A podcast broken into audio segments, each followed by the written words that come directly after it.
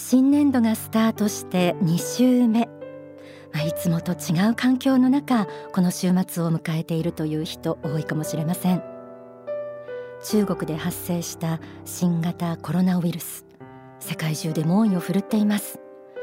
その影響でこれまで当たり前だと思っていたことが当たり前ではなくなりもどかしい気持ちで日々を過ごしている方。目まぐるしく飛び込んでくるニュースにこの先どうなってしまうんだろうと不安を抱えている方。実際に今辛い思いをされている方もいらっしゃるかもしれません。心がどんよりと曇り何に頼ったらいいかわからない。孤独や暗闇の中にある。そんな時にこそどうぞ正しい宗教に頼ってください。宗教はこういう時のためのものでもありますから。少しでも皆さんの苦しみ悲しみ不安や恐怖が取り除かれ心に光が灯る放送にしたいと今日はこんなタイトルでお送りします。心の安らぎを取り戻す祈りのパワー。決して気休めを言うつもりはありません。私たち人間に与えられた祈りという名の力を信じて最後までお付き合いください。幸福の科学大川隆法総裁は祈りについて書籍発展思考の中でこう述べています。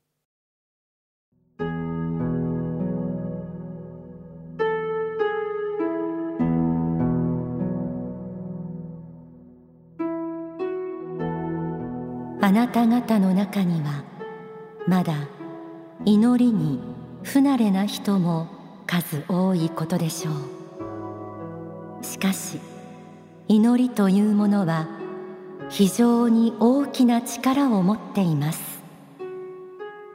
祈りは仏に向かい。祈りは人に向かい。祈りは自分自身にも向かってくるものなのです。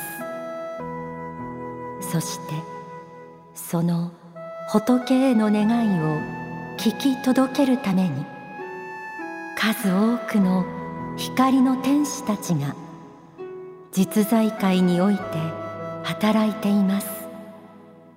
また地上界においても働いています。あなたが仏に祈ることによって地上に出ている光の天使があなたを助けにやってきますし実在界にいる光の天使もその仕事を開始するようになってきます。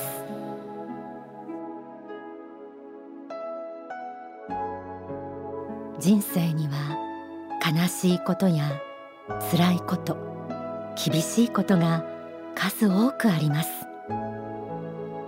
こんなに辛いのにどうして神様は助けてくださらないのか。そんな風に思うこともあるかもしれません。でも苦しく悲しいこともきっと神様のお考えがありそこには私たちが学ぶべき教訓があるのかもしれません。こんな時こそ信じる気持ちを大切にしたいもの。やるせない気持ちを何かにぶつけたり恨んだりするのではなく人を信じ世の中を信じ神を信じる心が大切です。それができたなら他の人々や世の中に対して神様のご加護が望むように手を合わせるのも難しくはないはずです。祈りを通じて神や天使たちの光が望んでいることを実感したいものです。書籍心と体の本当の関係には祈りについてこのようにも説かれています。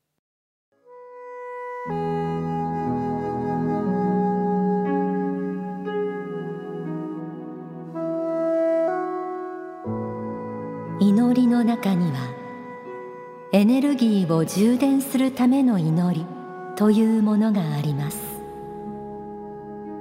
この祈りにおいては心を静かに座し仏心に対して無限のエネルギーを与えたまえ無限の英知を与えたまえ無限の愛を与えたまえなどと祈ります。そしてその祈りをしている時天上界から素晴らしいエネルギーが供給されてきたと考えそれを受けている自分というものを思い描くのです。この願いは非常に簡単に叶えられますし多くの高級霊たちもこれならば安心して光を入れてくれます。そして光を受け取ったならばさらにそれを世の中のために使っていこうとする心境が大事なのです。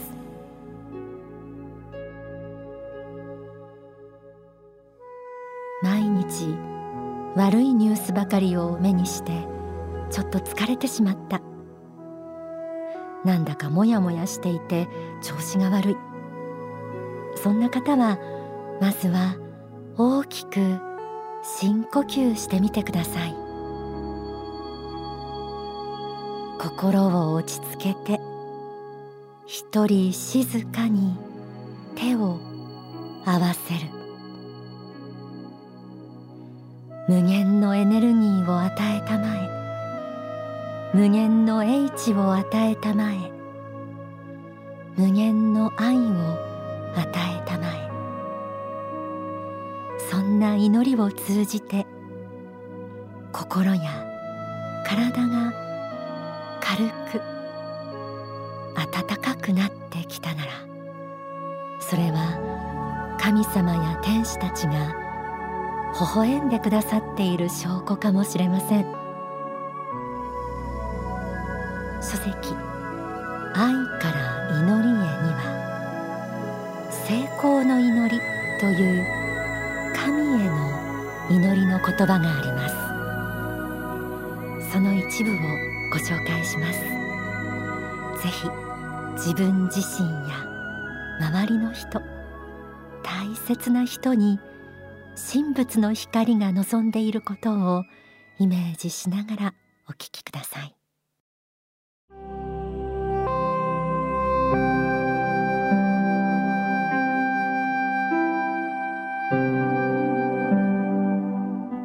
主よどうか成功の日々を私にお与えください。私にとって成功の日々とはあなたに感謝できる日々です。あなたに感謝できる日々を私にお与えください。私が日々あなたに感謝しながら生きてゆけるようにそうした優しい心根を私にご期待ください。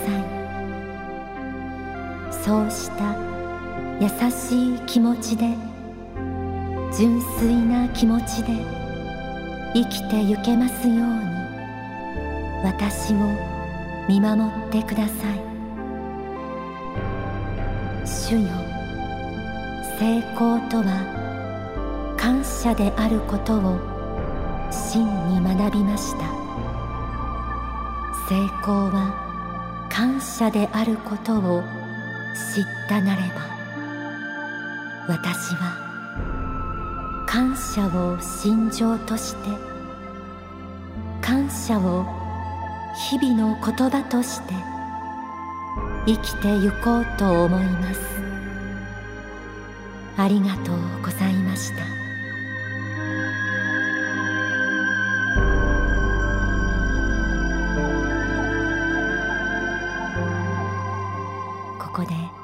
大川隆法総裁の説法をお聞きください。恐怖の反対にあるものは一体何であるかということを常に考えていただきたいと思うんです。それは何であるかというと心の安らぎです。平安です。言われてみればそう難しいことではありません。簡単といえば簡単なことのようにも思います。ただあなた方は一体一日のうちにですね心の安らぎというものを考えたことがあるでしょうか。心の安らぎが大切であるということを考えたことがあるでしょうか。それにそれほどの積極的な価値を認めたことがあるでしょうか。平安という言葉もご存知だと思います。心の平安響きはいいし聞いたことはある。それがそれほどの価値を持ったことであるとお考えになっていたでしょうか。恐怖心と戦うのにその対極にあるものそれが心の安らぎであり心の平安であるということに気がついていなかったのではないでしょうか。心の安らぎというのはある時に突然訪れ気づくことがあるもんだと思っていられるかもしれませんけれども求めて得られないものはないんです。それを求めようとしてください。心の安らぎを求めてください。心の平安を求めてください。それが恐怖心の対極にあるものです。その恐怖を乗り越えてほしい。何によってか信仰心とそれと心の平安を求める努力によって克服してほしいと思いますね。お聞きいただいた説法は心の浄化という経典に収められています。こちらについてはお近くの幸福の科学までお問い合わせください。心の平静さがどれだけ力を持っているか。穏やかな日常の中では気がつきにくいものです。今世界は光と闇の戦いの中にあります。その中であなたが光を選び取り力強く生きていくために祈りはあります。どうか祈りで心の安らぎを得てください。そして悪を遠ざけてください。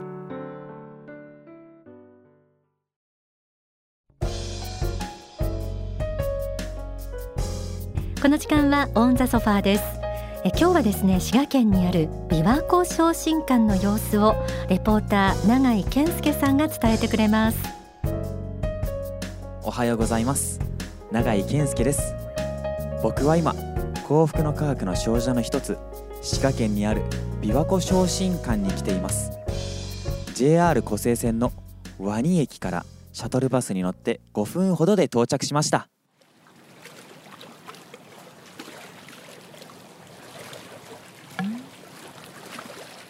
今ですね琵琶湖昇進館の庭に出てきたんですけれどもすごいですね。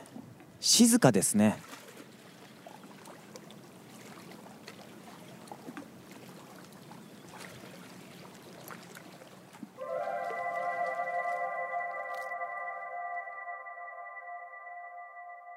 琵琶湖昇進館では平成心湖のような平らかで静かな心の境地を目指す修行が行えるそうです。館長の大島さんに詳しくお話を伺いたいと思います。よろしくお願いします。はいよろしくお願いします。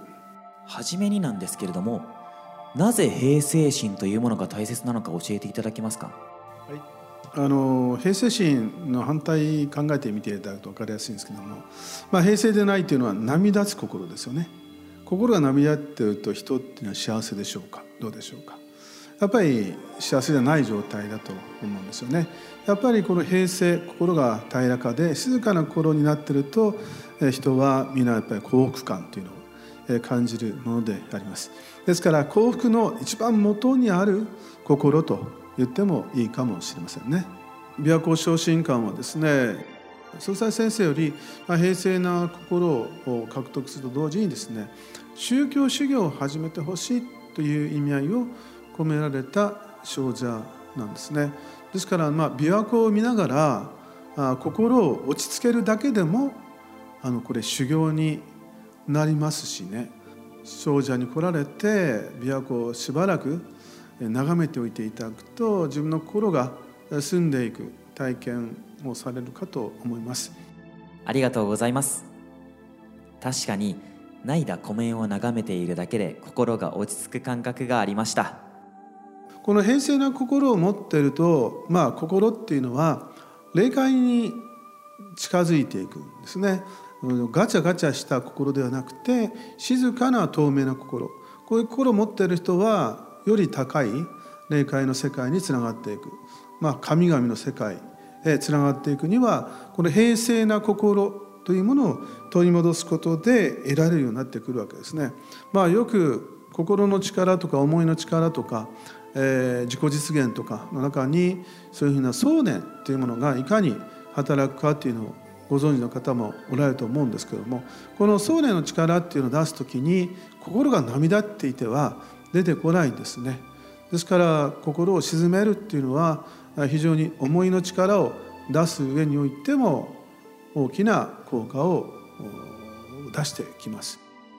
まあ琵琶湖のほとりでですねえこの景色を見てまたお祈りあの礼拝室で祈りを捧げたりえそこでまあいろんなご法話を聞いていただいたりしてですね修行していただくことで皆様の違った人生がここからスタートするというふうに思いますありがとうございます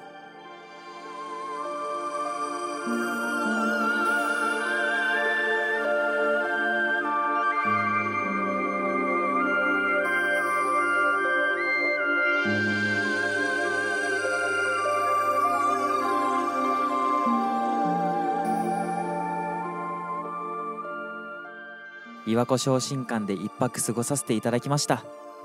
お祈りや瞑想に参加させていただくことで今まで涙っていた心がすごく落ち着いていく感覚を覚えました。天上界とつながるような静かな心の境地ぜひ皆さんにも味わっていただきたいと思います。永井健介がお送りしました。聞いてるだけで癒されましたね。長井さん羨ましいな一泊されたんですね。どうぞお近くの方琵琶湖昇進館、えー、ちょっとノックしてみてください、えー、少女のレポートをしていただきました。